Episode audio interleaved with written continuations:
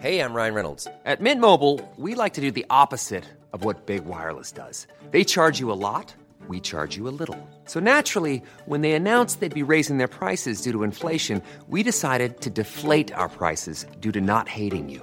That's right. We're cutting the price of Mint Unlimited from $30 a month to just $15 a month. Give it a try at mintmobile.com slash switch. $45 upfront for three months plus taxes and fees. Promo rate for new customers for limited time. Unlimited more than 40 gigabytes per month. Slows. Full terms at mintmobile.com. Hey there, it's Michelle Norris. I'm host of a podcast called Your Mama's Kitchen. When I travel, I'm usually looking for a way to find a taste of home when I'm not at home. And one of the things I love to do when I am at home is entertain. And Airbnb allows me to do that. When I was in California recently, I rented a house that had a great kitchen. And when we were sitting around the table, we we're all thinking, we're in someone else's house. Someone could be in all of our homes as well. If you have a home, but you're not always at home, you have an Airbnb. Your home might be worth more than you think. Find out how much at airbnb.com/slash host. Hello and welcome to Off the Beaten Track podcast. I'm your host, I'm Stu Whiffen. It's another week, therefore, it's another episode. Today's episode, I talked to Paul Smith of Maximo Park, and it's wonderful. It's a cracking little listen, this. Before we get on with it, a few thank yous. Uh, thanks to you lot first. Um, how you been? I, I, I, should ask these things, shouldn't I? I, get, I, I steam straight into these intros, plug in back catalogue and, and, and the guests and things like that. I should always just check in with you. I hope you're all doing okay. Um, I've recorded this one on the 16th of March, and so we're all we're all still kind of uh, basking in the excitement that you know there is a roadmap out of uh, you know the pandemic. So uh, hopefully, you are all feeling you know lifted still uh, and focused that you know the summer's going to bring some some more freedom and joy. Um, before we do uh, jump to my chat with Paul, I would also like to thank 76 for producing this podcast. Um, I'm going to thank Scroobius Pip um, and everybody on his Distraction Pieces network, which I'm very, very proud to be part of. Uh, some amazing podcasts over on the network. Go and explore it. Um, and also, if this is your first time listening to Off the Beaten Track, then when you finish listening to my natter with Paul, go and explore the the back catalogue because you can hear me speaking to a very wide range of, of creatives from musicians such as uh, the Foo Fighters to Motley Crue to Fatboy Slim to Suede. Uh, actors such as Thomas Turgoose, um, Jo Hartley, Maxine Peake, Amanda Abbington, through to comedians such as Ed Gamble, James Acaster, Jayde Adams. There's stacks. There's about 250 episodes, so go and have a, a rummage in the archives and uh, and see what you can find, and hopefully you'll find uh, a few chats that tickle your fancy. Um, if you see us on the socials, please give us a, a, a, like, love, share, retweet, all that stuff. You know how it works. Um, and also, if you'd like to support the podcast in uh, in another way, then you can do that um, over on uh, our Patreon. Um, P A T R E O N dot com forward slash off the beaten track. Um, and then each week I put up radio shows over there. I put up video episodes, um, bespoke episodes that don't get released to the general public. Uh, and so, yeah, you can support the podcast over there and uh, and get extra content. And also, there's about 200 episodes in the back catalogue over there for you to get your teeth stuck into. So, if you're scratching around for a bit of content, then uh, look no further. Um, yeah, I mean, you can find out about all of the stuff I've just mentioned at the website, which is www.offthebeatentrackpodcast.com. Anyway, done with all that waffle. I'm going to give you some uh, some good chat now, and uh, it gives me great pleasure to introduce today's guest. Please enjoy Off the Beaten Track podcast with Paul Smith.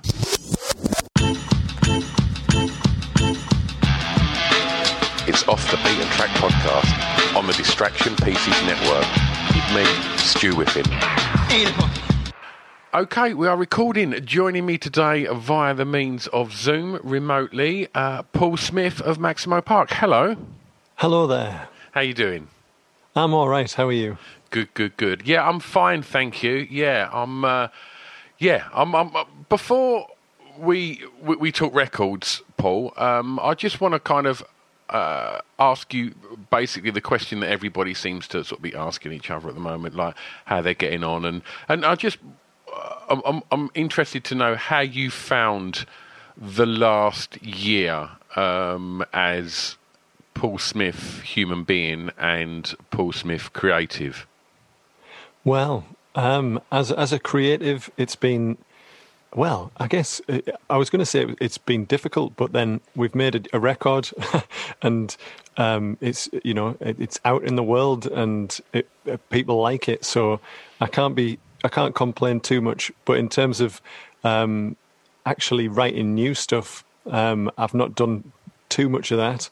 Um, I've I've felt quite bleak at, at, various points after we'd made our record and we'd, you know, done our sort of socially distanced videos and yeah. done lots of other things to prepare for it.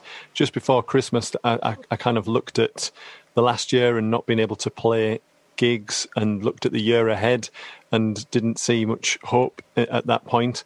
Um, and yeah, I think I think that was that was the point in this uh, year or so of being locked down and and you know separate from people sure. where I, I, felt, I, had a bit of a a bit of a wobble um, and I knew that my daughter would be um, at home probably um, to to in the new year in terms of teaching and and again you know like as a creative person my time is during the daytime where where my daughter's at school and I can get on with things and hopefully generate ideas that are interesting to other people as well as myself. Mm-hmm. And yeah, it became a bit of a um, a bleak a bleak future. But I think you know in recent months, you know, there's there's talk of of gigs coming back, and it gives you that little bit of hope again, which you know who knows in at this stage in the game um, whether whether the gigs will will happen, but it certainly looks um, probable rather than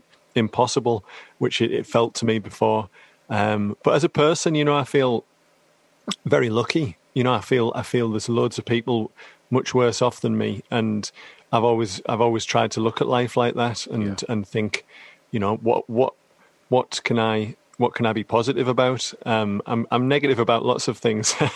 you know, if I put the telly on, I'll end up shouting at the telly um, for whatever reason. Um, but in in terms of yeah, the day to day um, that's it really. You know, the day to day is is how I live my life. You know, I've never really, I've, I do not look back very often. I don't I don't feel it's very instructive to do that. I don't look too far forward, and I just try and um, go go from day to day. Especially at the moment, it feels like that's the the only way to do it for me because there isn't there isn't something to look forward to specifically. Everything is uncertain. It's uncertain whether when you know I'll see my parents again. You know uh, whether it'll be safe to to do all sorts of things that you know we were used to doing. And if you look at it like that, it can it can easily get you down. So I try and just say, what have I, you know, if I've done good things today, what what's what do I need to do to to you know help everybody? I need to get my daughter dressed, need to get her off to school, need to do all of these little practical things. Um, and yeah, I, I feel from my point of view, being somebody who works at home a lot when I'm not on on tour um, it's kind of quite extreme, really. I go from being away from home a lot and traveling, um, but the rest of the time I'm I'm inside. You know, on on pleasant days outside when when you know as a self-employed person I'm up here in my attic where I'm I'm speaking to you from now, just trying to keep busy and and generate music and and learn learn more about things. So, um, I mean, it's not like I don't go out for walks, but it's kind of hard to explain what you do. To um, sometimes when you when you're not on tour or you're not recording, it's it's all these things to try and be a better songwriter. And um, today's another lovely day, but I, you know, there's there's there's lots of things to do. Um, uh, from my own personal point of view, just kind of stuff to do at home. And I've surrounded myself with records and books and films um, over the years, and so I've I've got loads of things to to to um, busy myself with. So yeah, from that point of view, I feel very lucky. Cool.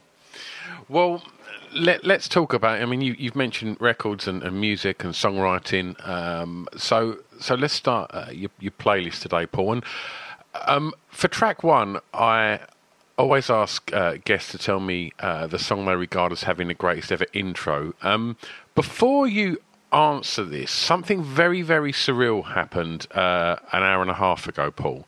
Um, I recorded this podcast with Dougie Payne of Travis. Oh, yeah. And he answered this question. Uh, he said, I'm going to go for Gimme Shelter by the Rolling Stones.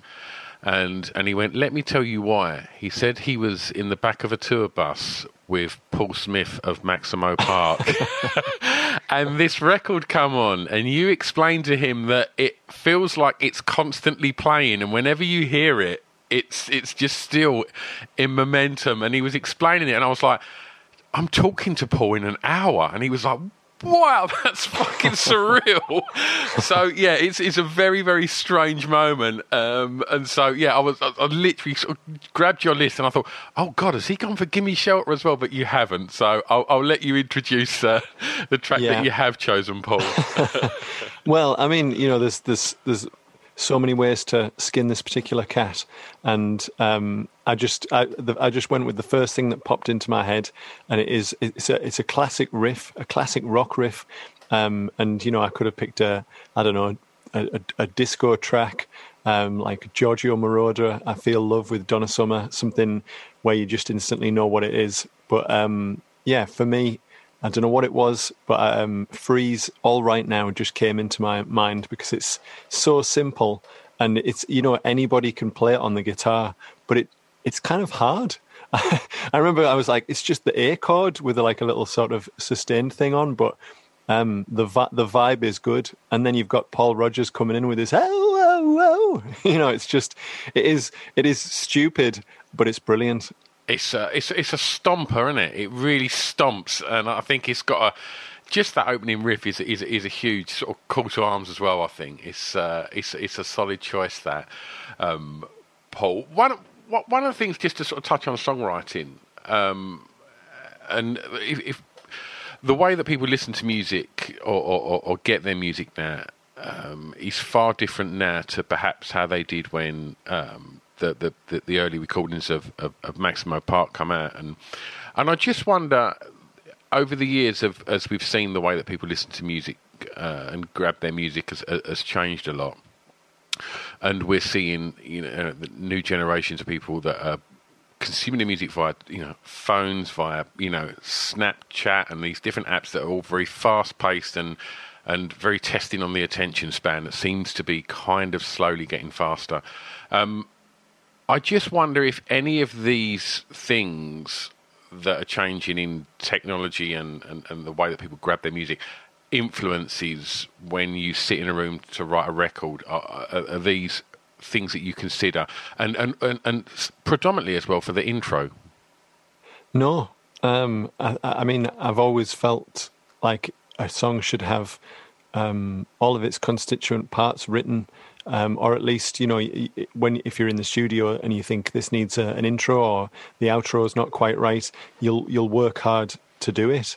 We we were always kind of quite anti fade out in our band, and I think we, we're we're more um, relaxed about all the little rules that we used to have. But I kind of it's still there at the back of my mind. You know what what what what are you doing with the listener's time and um, you know to go back to your question, how are you going to get the listener to listen to your to your song you know if it comes on the radio or these days it's it's kind of the same really it's just it might be on a playlist or it might be um, you know on a streaming platform and somebody just listens to that first I don't know, 20 seconds. You know, yeah. some people might listen to less, some people might listen to more, you know, and um, it's always been the same. You've got to, you've got to try and give an indication of what the song's all about in that, in that intro and you know we've done songs like I don't know the undercurrents for, off our fourth record, where you know it, it, eases you in gently, and you kind of you end up with this, uh, I guess, quite romantic, um, anthemic song in its own in its own alternative anthem anthemic way. Yeah. Um, but it's it, you know it, you've got to try and give give the listener a little clue as to how it's going to go, and we've got so many different kinds of songs that I don't feel um, limited to, to sort of just coming up with great, you know, riffs or great um, kind of what a keyboard riff, or even on on our um, latest record, Baby Sleep, we didn't really have much of an intro because the riff was great that the, the the whole song revolves around, and that was the the intro, but our producer Ben Allen said, you know, I think I think this needs an intro. I think we can do it, and I think maybe Tom had said that as well, our drummer. And when they were um, recording the drums with, with Ben over in Atlanta, which is where, where he was because of the socially distanced way we did it, um, and Tom was in a studio in, in Liverpool with um, Ben on a kind of internet connection straight down straight down the line to him at a convenient hour for both of them, late evening here, I think, and they somehow came up with this little extra intro with Tom doing a, a, bunch of drum fills that go along with the beat and some synth stuff that, that Ben did.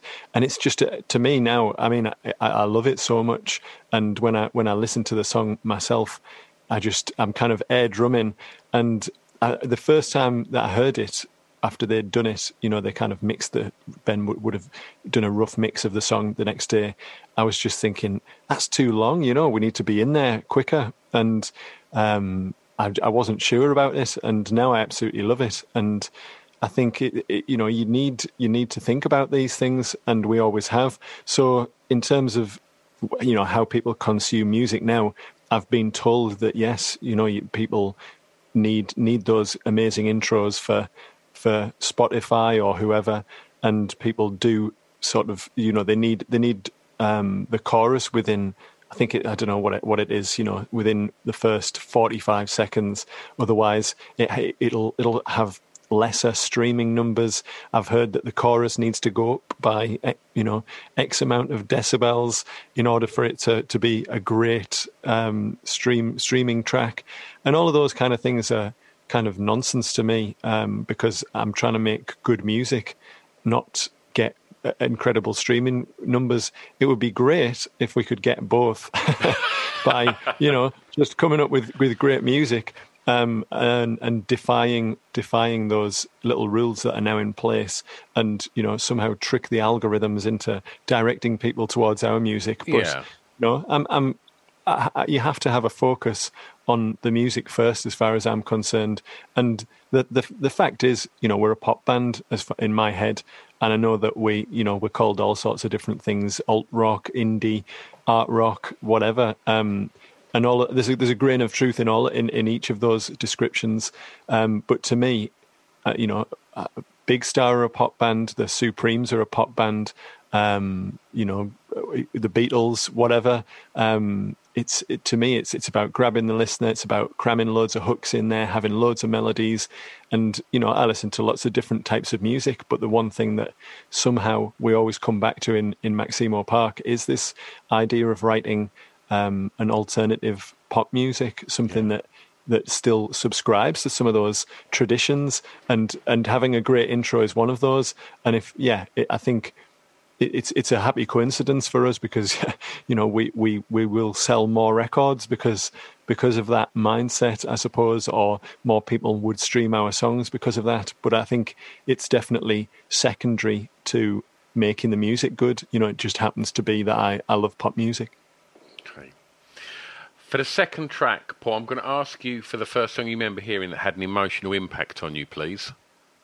Yeah, well, I mean, I was I was quite young, I think, and I was listening to probably the radio. I used to tape songs off the radio um, uh, when I was a kid, and Heart were one of my favourite bands at the time. I, I, think I must have been like eight or nine. I don't even know what what. Uh, but I was I was I was quite into the soft rock sound as a as a youth for whatever reason. I love again I love that kind of anthemic nature and and a lot of it was yeah built on emotions and i'd loved a lot of songs. I loved music but i think when i heard alone by heart i was sad you know i, I felt i felt moved. Um, you know i sort of applied it to you know a girl in my class or whatever you know thinking you know uh, i'm i'm kind of heartbroken by this this girl who I don't even, you know, who we don't we don't have any connection because I'm eight or whatever. it's just a, um, yeah. But it, it, was it was interesting how yeah, music did have that kind of quality where you, you suddenly applied it to your own life. Whereas before, you know, I'd listened to whatever Eternal Flame by the Bangles or something and just gone, oh, I love it. And it kind of makes you feel something, but I hadn't made it kind of tangible. So that was one of those where I think my dad had Bad Animals, the Heart record, which it comes from on on LP, and I listened to the rest of it, and it's kind of hard, hard rock, really. Um, but I was I was well into these dreams and um, uh, alone, just because they were so sort of emotional and kind of, I guess, over the slightly over the top as well. You know, I think as a, as a kid, you know, everything's broad brushstrokes, and I guess you know, before sort of getting into things like the Beatles, I was into, yeah, this kind of really sort of power ballads, I suppose. and and power ballads, by their very nature, should be over the top, shouldn't they? Oh yeah, I mean that's part of the enjoyment. I mean, I, I, I would still enjoy that song, but it would be hard for me to separate it from being a child. Yeah, yeah. Ryan Reynolds here from Mint Mobile. With the price of just about everything going up during inflation, we thought we'd bring our prices down. So to help us, we brought in a reverse auctioneer, which is apparently a thing. Mint Mobile unlimited premium wireless. Ready to get 30, 30, bit to get 30, bit to get 20, 20, 20, bit to get 20, 20, bit to get 15, 15, 15, 15 just 15 bucks a month. So, Give it a try at mintmobile.com/switch. slash $45 upfront for three months plus taxes and fees. Promo rate for new customers for limited time. Unlimited more than 40 gigabytes per month. Slows. Full terms at mintmobile.com. There's never been a faster or easier way to start your weight loss journey than with PlushCare. PlushCare accepts most insurance plans and gives you online access to board-certified physicians who can prescribe FDA-approved weight loss medications like Wegovy and Zepbound for those who qualify. Take charge of your health and speak with a board-certified physician about a weight loss plan that's right for you. Get started today at plushcare.com slash weight loss. That's plushcare.com slash weight loss. plushcare.com slash weight loss. Hey, Dave. Yeah, Randy. Since we founded Bombas, we've always said our socks, underwear, and T-shirts are super soft. Any new ideas? Maybe sublimely soft. Or disgustingly cozy? Wait, what? I got it. Bombas. Absurdly comfortable essentials for yourself And for those facing homelessness. because one purchased equals one donated. Wow, did we just write an ad? Yes. Bombas. Big comfort for everyone. Go to bombas.com slash ACAST and use code ACAST for 20% off your first purchase. Well, let, let's stay in those those formative years because for track three, Paul, I'm going to ask you for the song that reminds you of your time at school, please. Yeah, um, Confetti by the, the Lemonheads. And that's because my mum went out and bought It's a Shame About Ray, the Lemonheads record for me on CD. Um, I'd said, you know, I really, really want this CD. Can you, can you, I've saved up my pocket money. Can you get it from Middlesbrough or whatever? And go, and she was, she was like, I'm, I'm off to Middlesbrough this morning. You know, do you want anything? And um, I came home in my dinner hour and it's 28 minutes long, or at least it is with um, Mrs. Robinson as a bonus track. And I went, I, I listened to it twice in my dinner hour and ran back to school. And I was just smitten, you know, that, that the, uh, the sort of combination of melody and the sort of grungy guitars and the kind of acoustic guitars as well. I'd never really heard, I guess, s- stuff like Hannah and Gabby off that record Oh. or you know, and and I and I wanted it made me want to pick up a guitar, and sure enough, I went to uh, a- music shop and bought the the tablature music and tried to play some of it on my guitar badly. And um, Hannah and Gabby still one that I, I I come back to. I've actually I did a cover of that a few years ago. Uh, gave it to a, a German website um, to promote one of my solo tours or something. And yeah, I can still play that song. And again, I'm not sure whether I've got it exactly right, but it's it, you know it's one of those where it just it kind of it, it, it haunts me. I love it so much. But Confetti was, I guess, the real sort of in after hearing Mrs. Robinson and a, you know big cover version. You know, everybody everybody loves the the sort. That's the one that gets the the more mainstream uh, activity when people are, are interested in a band. And I, I, I kind of waited to see what else was would come out from the record to see if I really wanted it because I had no money because I was you know just at school. And yeah I heard I heard confetti and again I was like oh I've got to get this record now. So yeah that would that kind of sealed the deal for a, a floppy head early teenager who was kind of into Pearl Jam. uh, you, you're in good company, and uh, and and that record to this day, the minute summer hits and the sun comes out, I go for that album. I, I just think it's just perfect pop music, um, and I think the opening like when confetti it's a shame about Ray. I mean, Rudderless. What an incredible record that is! Like, there's so many good songs on that record, Paul. Like, and oh yeah, my drug buddy. It's, it, yeah, it, it no, really it is. is. And I just think I, I, actually went and saw Evan um, play uh, live. Um, maybe two years ago, two or three years ago, it was with he, he played um, with Juliana Hatfield as well, um, and I mean, I, I, don't know how old Evan Dando is now, but he was obviously when I was, you know, a teen, he was this absolutely beautiful man that sung these incredible records. And he walked out on stage and he looked exactly the same. he looked incredible. And like, yeah, it was just, it, it was beautiful. And just, just talking quickly about you know, going going back. So I've I've also gone back and watched the Lemonheads perform that record live. And what are your thoughts on bands doing that, like you can go and watch the Pixies play. Uh, um, mm-hmm. I, I, don't know, uh, Doolittle in you know in in in yeah. full. Uh, what what are your thoughts on them kind of retro style shows? Well, I, I think they've got their place in in the the gig constellation, and I think um, I, initially I was I was a bit kind of like, well, I mean, if it's if it's one of your favorite bands doing one of your favorite records, you instantly go, amazing. I wish I could be there. And obviously, people buy a lot of tickets for them. Um, and as as I've got older, you know, you kind of see it as as um, you know, sometimes it's a bit cynical, um, and you wonder whether the band are actually into it. Um, and we we actually did our first record um, as a sort of ten year anniversary. Mm sort of treat for everybody because um, it was 10 years since it came out. And you know we, we, we were only going to do a couple of shows in london and one in newcastle and just just for fun really you know to kind of you know bez through it and have have have fun. And then it kind of it, it, grew, it grew from there and we ended up doing it i think we did i don't know maybe four or five shows i think um doing doing that.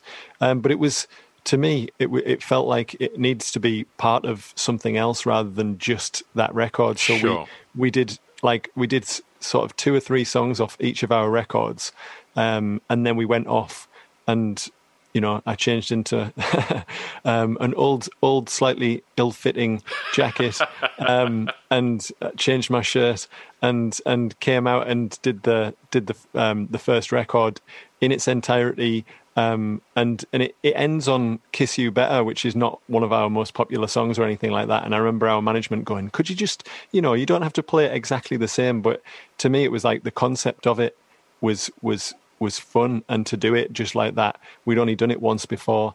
Um, on the first record, I think it was the last time we played that. Like the, um, we went off to make our second record, and we played it at Brixton Academy, and it was amazing to to, to do it like that, and to kind of, you know, I guess you, you end up thinking about the sequencing and how it works and what you what you're trying to do and what kind of um, message you're trying to send to the audience by doing it like that or when you when you chose the, the track listing. So there's you know there are lots of other things um, in there as well as the you know the the clear sort of nostalgia that people will have if they love if they love a record it will connect them to that time in their life. But the, i mean with us we've never really stopped playing any of the songs. Mm. we sort of mix it up and if we get a little bit weary of playing one song we'll we'll drop it for a while and then reintroduce it when we when we see fit um, and we've actually we were at number one with our new record for six days out of seven, um, and which we, is incredible. And congratulations! Thank you. It was you know it would have been nice to be there on that last day, um, but yeah, we we um, we said to people who'd who'd bought the record, you know, let's put we're going to put on a couple of other shows where we play our second record, which got to number two.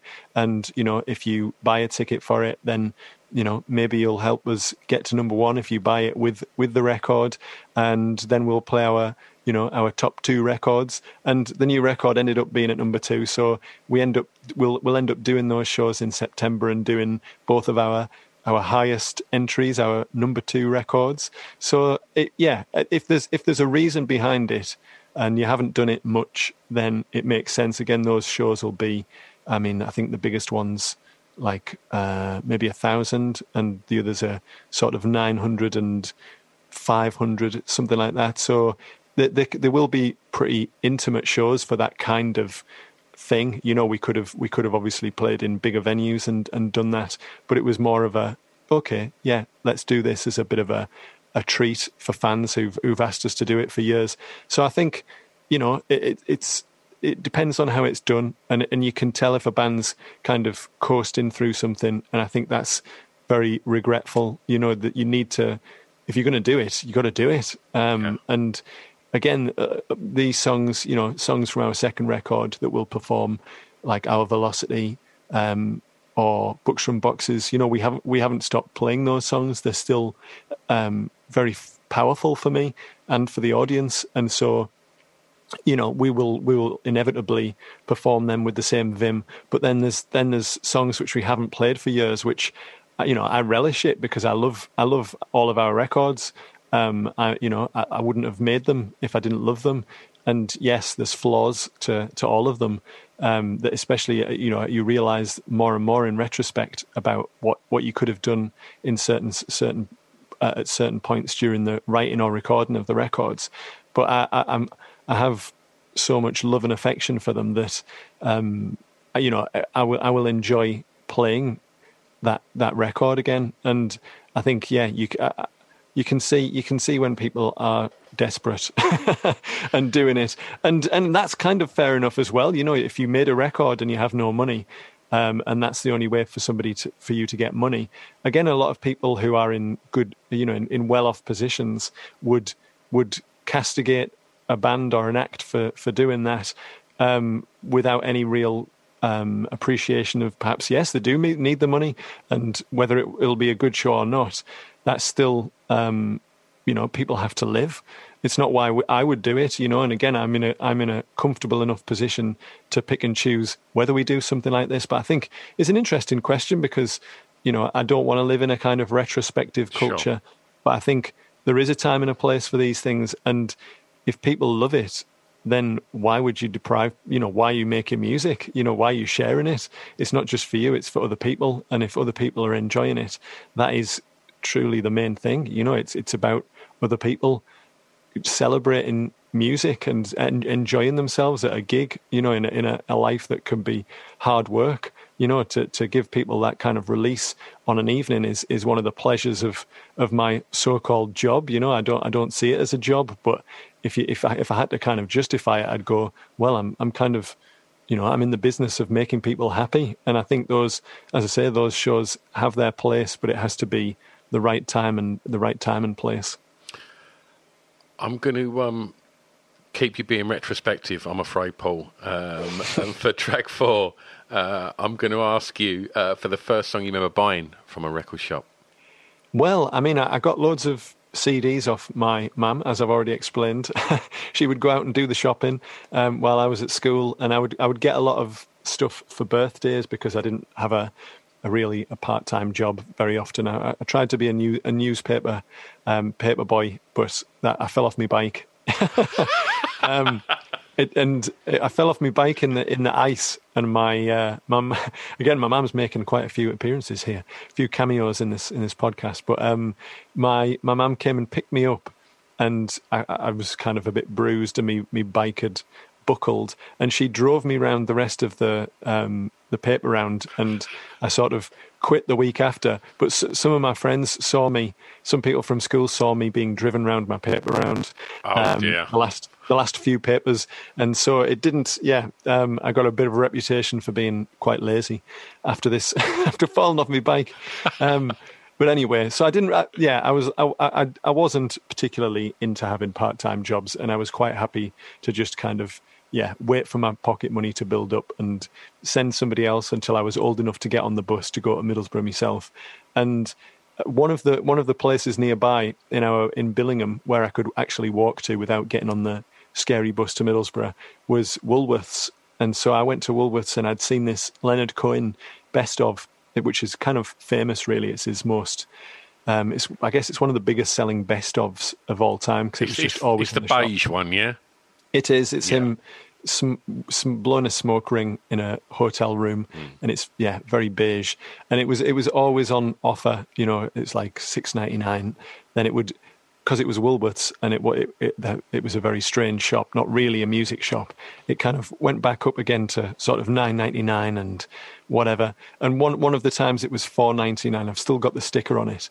I I bought it with my own money, and it's one of the, I couldn't say if it was exactly the first one, but I, I remember going out and buying Suede's first album um, from Billingham Woolworths, and they hardly ever had stuff in at a good price. it was like fifteen pounds for this new CD, and I was, it was like, what's this all about? Um, and you know, every now and then they'd have something in that I was interested in, and yeah, um, So- but that Leonard Cohen album, it's it, it's got so many great songs on, and uh, I was, I mean, I, d- I don't think I fully understood what what it was when I was an early early teenager, but the you know I loved certain the, the songs where he was doing the kind of finger picking and you know the the I mean I guess the hits you know the real the real hits like um, Chelsea Hotel and Suzanne you know they're just kind of cornerstones of Yeah. singer songwriter the singer songwriter world I suppose. And how did uh, Leonard Cohen find its way onto your radar at a young age? Because f- for me, I'm I'm, I'm probably like seven or eight years older than you, Paul, and I, you know I grew up, and my only knowledge of of Leonard Cohen was him being the sort of butt of jokes on the young ones as to like how boring anything could be. It was, it was measured by Leonard Cohen, and and so I always just thought it was some of this really miserable music. And then I also bought that album at a very young age, and and I, I think it's an, an incredible best of, uh, and, and obviously opens the door to a whole world of incredible records. But yeah, I'm, I just wondered how Leonard Cohen found his way, you know, uh, you know, into your world. Yeah, I think there was a few things really. Um, I used to read the uh, as soon as soon as I was interested in music, I started to read music magazines, and um, I would listen to the radio and hear about new bands, and so then I started getting into things like um, Q magazine, and I remember buying that because it had Suede on the front, and inside I was like, "Who's? th- What's this Steely Dan? Who's this?" You know, and I didn't really realize that Q was essentially for older older Yeah. sort of musos, at- especially at that time. And it became kind of, you know, in, in the end, it had all sorts of stuff like Bon Jovi, things that I wasn't into on the front cover. And, you know, by that time, I was into the NME and Melody Maker. And I remember at the same time as Q being out, they had this Vox magazine, mm. and Vox magazine was was like a kind of um, I guess, yeah, a little bit of an extension of the NME um, Melody Maker sort of weeklies world. It, it even was at black and white, the covers of it, and it had PJ Harvey on the front cover, the first one that I got.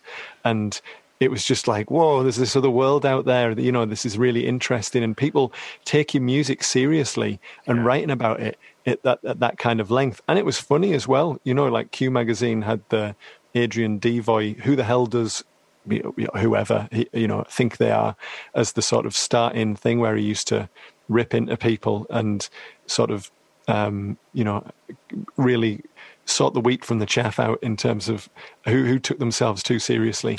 And yeah I mean I, I was I was kind of into that idea of of music being so important that yeah somebody would spend the time to to write about it. And I also I think I saw um, Leonard Cohen was on Jools Holland, so, um, which I was recording on the TV every whatever it was Friday night, and and he he was promoting the Future album, and again I remember that being in both Vox and Q at the time, and reading about this guy, thinking, wow, this sounds interesting, and the lyrics are and always have been amazing. And again, not I w- I wouldn't say I fully understood what was going on, but I was I was very into the the sort of yeah the more folky side of it, whereas the future is more produced. Mm-hmm. And these days, you know, I'm I'm well into that kind of later Leonard Cohen style, but I was I just wanted to hear kind of guitars and and kind of sort of um, softer vocals. Yeah. I guess I'm still, you know, I'm still coming out of my my soft rock phase. And the thing with, with Vox and um, uh, uh, Q and, and, and Select as well. I don't know if you remember Select magazine. yes, yeah, no. Select was the next the next part of call. and uh, like all of those, they weren't shy of a covermount CD either, and uh, mm-hmm. and and they were huge introductions to bands for me as well. Like some of the, you, you often get some really really sort of good covers by by, by some of your favourite bands as well on uh, on some of them cover covermounts. But uh, I don't know. Did, did, Vox go around the same time as Select, or did it outlive that? I can't remember. And obviously, we... I think I think it went maybe slightly before, or mm.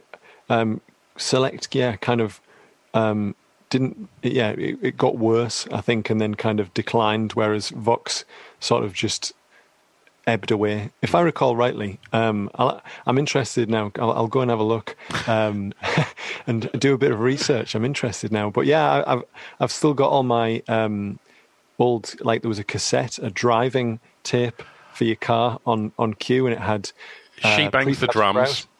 Yeah. She bangs the drums. Uh, it had feeder.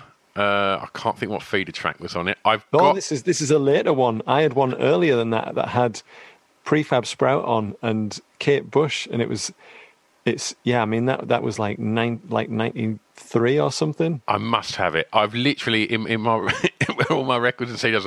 I've got a section which is just covermount CDs from uh, from from mags and stuff. But they definitely did do uh, one and it had She Bangs the Drums on it because I was DJing and I didn't. I only had that on vinyl, that record, and I just thought I had to take this drive-in CD just so I could play She Bangs the Drums on, on the new CD players. That's how old it was. Um, well, I'm going to um, ask you for track five, uh, Paul, to tell me the song that soundtracked your year's clubbing, please.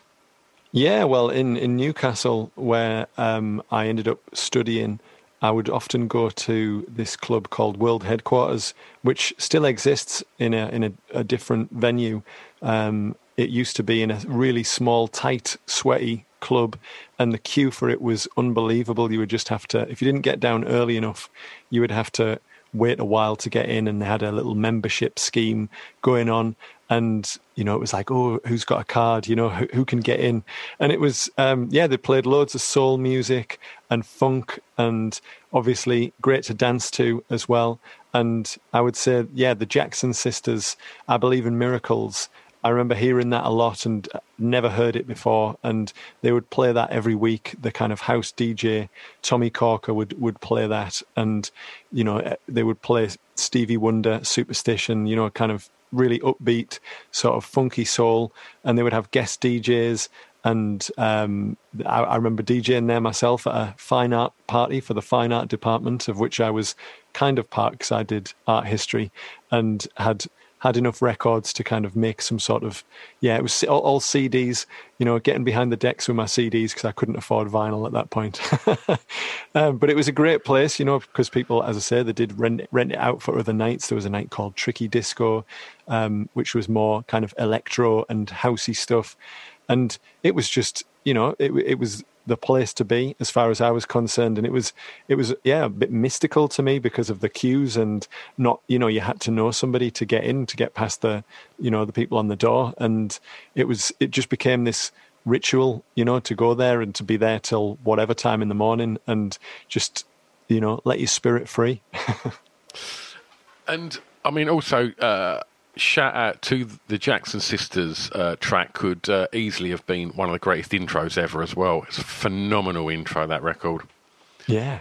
Um, I just like to ask guests as well, Paul. I mean, you know, you, you mentioned that you've done some DJing uh, whilst at uni, and and and obviously, I've been in crowds and watched you perform on stage, and, and it's it's it's something to behold.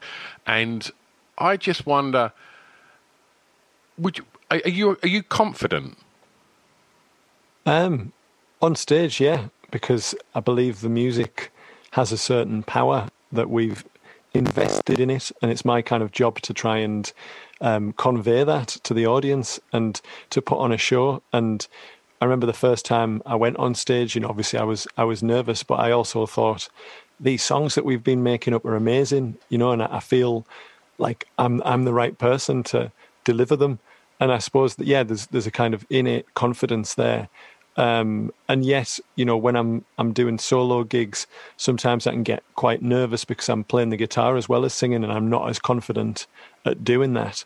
And so that that that, that is definitely out of my comfort zone, even though I'm kind of determined to do it and also determined to do things out of my comfort zone. I sort of feel more nervous about that, and I suppose that reflects my more everyday character, where I, you know, I'm quite cautious and, I, you know, I, I, I keep myself to myself, and especially, you know, the more that the band um, became uh, more prominent. I just wanted to be anonymous. You know, I wanted to be on the stage doing my thing and, you know, dressing up and, you know, uh, dancing around and trying to project out there to the, the people in the in the, the last row, and the last rows got bigger and bigger as as the band um, got a, a bigger audience. And and yeah, when I come off the stage, I don't feel any need for adulation or recognition. You know, I don't doesn't really interest me. I mean, I, you know, I like it when people buy the records and tell us how much that they like songs, and um, you know, it's really nice when people, uh, you know, show you recognition like that and appreciate the the songwriting and the kind of the hours that you've put in to making it good as good as it can be. Um, but yeah, I think, uh, you know, I just want to kind of live my life and be as ordinary as possible because I, I also think ordinary life is amazing and that's what our songs are built on. You know, I wouldn't, I would never want to kind of lose that. And so, yeah, I think it's it's not a bad thing to have this this um, almost dual personality where sure. I can, if if needs be, put on a show and entertain. And and again a lot of people don't want to do that you know make great music. They don't you know entertainment is a dirty word to them. It's not really what they are in it for. And it's certainly not what i'm in it for but once i'm in it i'm in it to win it you know? Um, i'm being silly now but it, it's true. I, you know i'm i'm on a stage you know i'm elevated above people in this kind of artificial construct i'm not going to pretend that that's not happening i'm going to play up to it. I'm going to try and provide something to to watch as well. And it's you know you could extend that to um, the artwork of the of the records. You know every every facet is interesting to me as a consumer of music, as a fan, as somebody who loves music. So um, you know I, I, I look at it like that. You know what do I what would I want to see? You know if I if I saw this kind of music, you know, and I'd want to see a committed performance because it's emotionally driven stuff. I don't want somebody again uh, who's just phoning in it, phoning it in, as they say. Um, I've I've got better things to do with my life than to do that. You know, there are other ways to make money in life than to do some to to kind of be to to um, uh, be so disingenuous in your day to day business. Um, and I think yeah, those are the kind of things that drive me on. To, that maybe people don't don't probably wouldn't say this. This isn't a confident person. they would they would say, yeah, confident confident guy, um, bit over the top, you know, whatever. Um, but uh, you know, I'm uh, that's there. That's part of my that's part of my character. But it's also just one part of it. And I think yeah, being able to do stuff outside of the band musically has allowed me to feel um, more at peace with myself because you know, I feel like the sort of more reserved and intimate things that I want to um, display or talk about in, in music, I can do that. You know, I can do it with, with, you know, by myself or collaborate with other people. And I think, yeah, maybe that's another reason why the band is still going and still hopefully making exciting music, you know, because we still love doing it and we have lots of sort of strings to our bow. You know, we do we do lots of things outside of making the music. I think if it becomes too all consuming and um, you know you you live for that moment of being on stage, it's you know when that's not there, you're going to be you know there's going to be some real lows. And so this year, again, it's been easier for me because I don't. You know, it's not the be all and end all. You know, I, I will put everything into the, the performances. I will put everything into the music, but I can kind of step away from it once I've done that. Okay. Well, I'm going to take you home for track six, Paul, and I'm going to ask you for a favourite song from an artist from your home county, please. Yeah, well, there's a song, a songwriter called Graeme Miles who I've come to know through the work of the Unthanks, and they they, they actually did a um, a concert at the town hall in Middlesbrough, which I went along to a few years ago, and I think they do it on a regular basis when they can um, to pay tribute to the songs of Graeme Miles, and I think they know his family, and um, he's no longer around. But these these songs uh, kind of contemporary folk songs.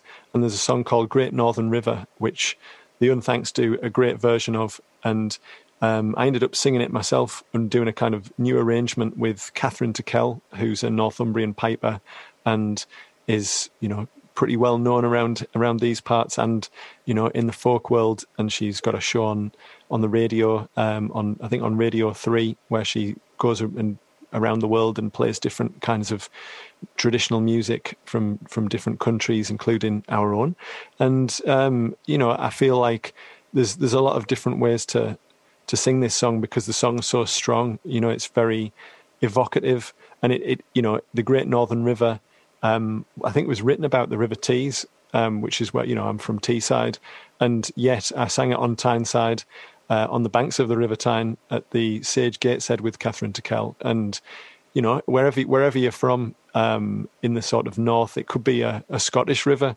Um, it, you know, it, it is it's specific, but it's also kind of quite loose. It could be something in you know in Manchester or or wherever, um, and it's. Uh, yeah, it's it's it's got some great descriptive moments in it, and um, just a powerful melody as well. It's a beautiful record. Selling a little or a lot? Shopify helps you do your thing however you cha-ching. Shopify is the global commerce platform that helps you sell at every stage of your business. From the launch your online shop stage to the first real life store stage, all the way to the did we just hit a million orders stage. Shopify is there to help you grow. Shopify helps you turn browsers into buyers with the internet's best converting checkout. 36% better on average compared to other leading commerce platforms because businesses that grow grow with Shopify. Get a $1 per month trial period at shopify.com/work. shopify.com/work. Planning for your next trip? Elevate your travel style with Quince. Quince has all the jet-setting essentials you'll want for your next getaway, like European linen, premium luggage options, buttery soft Italian leather bags, and so much more. And is all priced at 50 to 80% less than similar brands.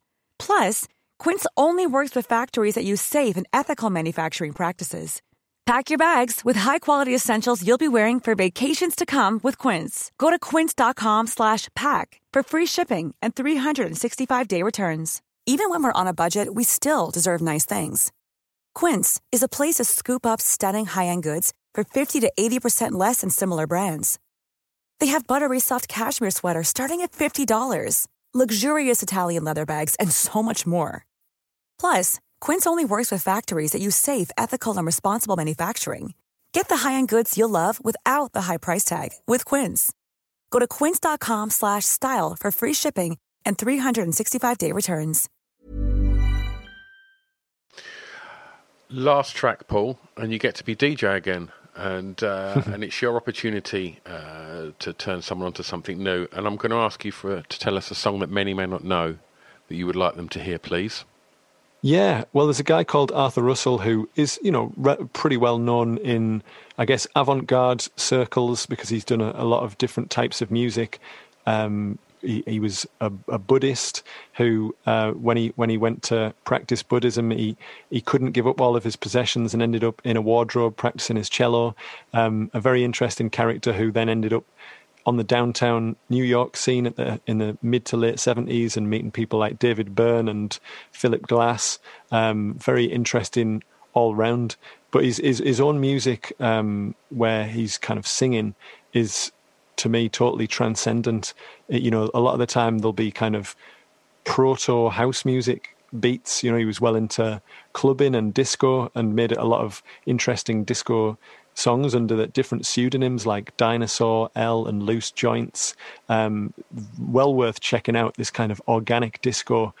Brilliant, brilliant songs. But there's this song called A Little Lost, which is really intimate and again you can hear his cello in it and it's to me it's it's just a perfect song i don't you know you can't you can't beat it i did a version of it myself um, I tried I tried my best and tried to do something a little bit different with it and did it on a bass guitar because I was just messing around on a bass one day and thought and just singing that song along with what I was playing and released it as a B-side. I think it was on my first solo single.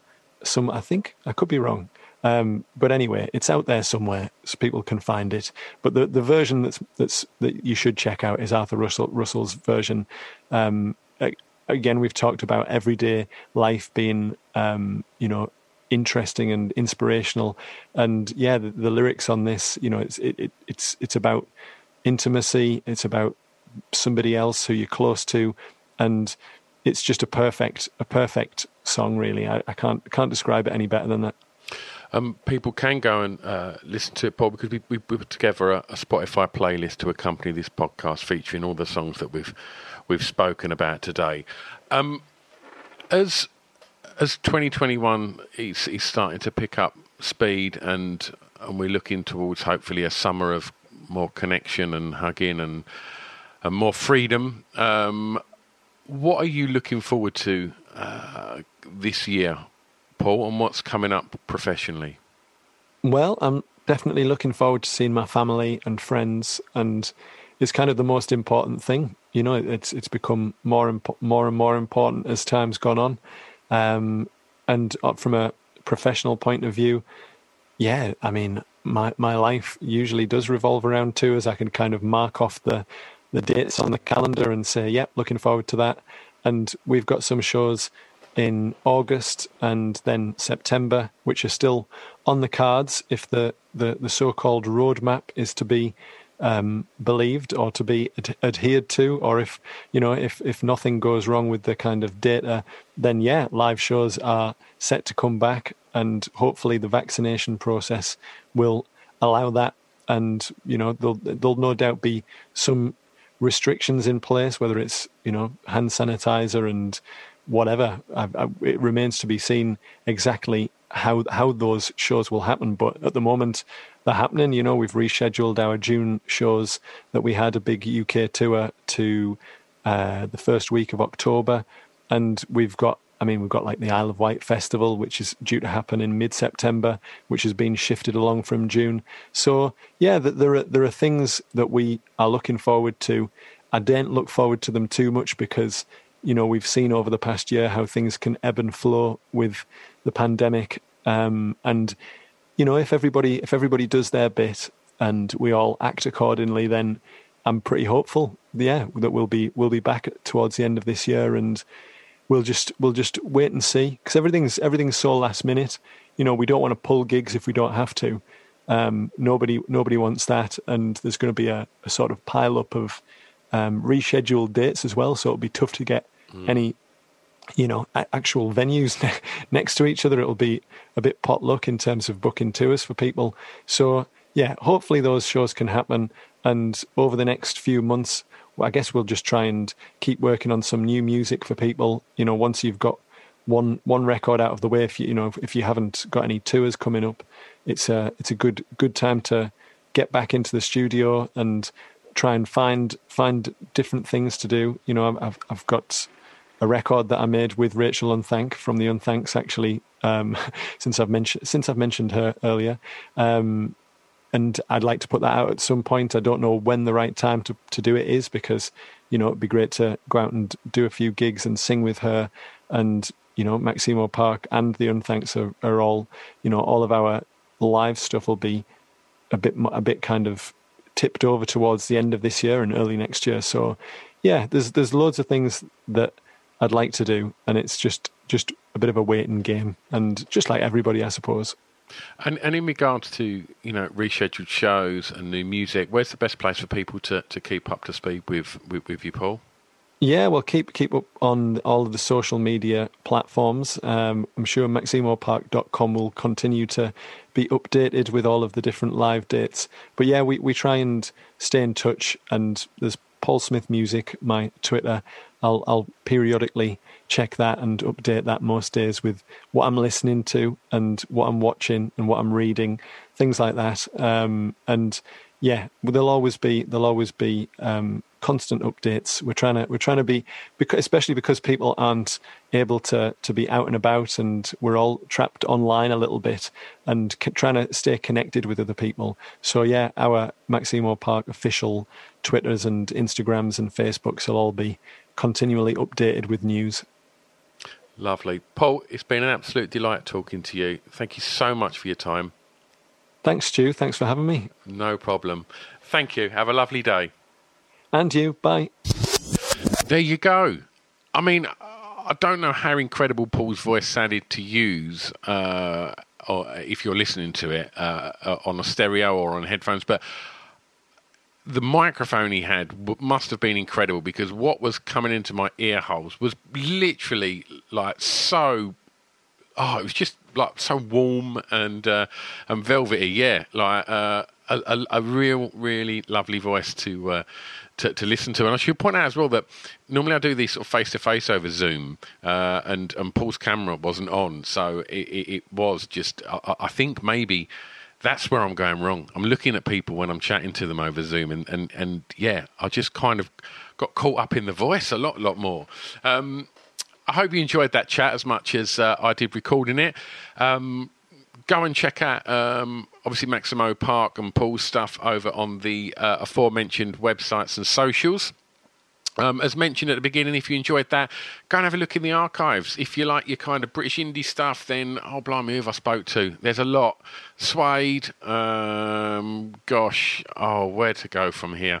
Um, Travis, uh, gosh, like, I've I've literally spoke to a lot of the the kind of the the best British indie bands of of the last twenty years because that's my bag. That's what I like doing. So go and have an explore um, because you'll find a stack of chats that I'm sure you'll be interested in uh, in listening to. Um, I think I can stop waffling now. Um, as mentioned at the beginning, everything you need to know about this podcast is on www.offthebeatentrackpodcast.com. I'm back next time. Thanks once more to Paul. Uh, thanks to you, lovely lot, for listening. Be excellent to each other, and I'll see you soon. Bye bye. I've got an announcement. Save Our Souls Clothing. www.sosclothing.co.uk. Why am I telling you this? Because they're our official sponsor. Yeah, that's right. Go and check them out because their clothing is off the scale. You're going to love it. So they've decided they want to be our sponsor, which is amazing. And what I have to do is I have to tell you about why they're amazing. So here's a little bit of blurb. So they've only been going a year, and they're based in Southend on Sea, just up the road from me. They put the company together based on a, a love of tattoos and alternative music, and they've worked with some of the greatest artists around the world to produce these items of clothing that are as unique as you lot. All of the designs are printed using biodegradable, sustainable, and water based inks. In addition to that, they only print on garments made by members of Fair Wear Foundation. I mean, come on, great clothing and a conscience. Since going live in April last year, they've seen their audience grow massively and are now selling orders all across the world. And they were recognised by Cosmopolitan magazine as one of the best sustainable clothing brands alongside names such as Stella McCartney. I mean, that's quite a first year, right? So go and check them out because they've put a lot of love into supporting this podcast and I couldn't be happier. What else they've done is they've given you 15% off. So if you head over to www.sosclothing.co.uk, do a bit of shopping, see what you like, throw it in the basket, and then on the way out, put in the discount code BEAT15. B E A T 1 5, and that'll save you 15% off. Amazing, right? www.sosclothing.co.uk official sponsors of Off the Beaten Track podcast. It's Off the Beaten Track podcast on the Distraction Pieces Network You've with me, Stu Whiffen.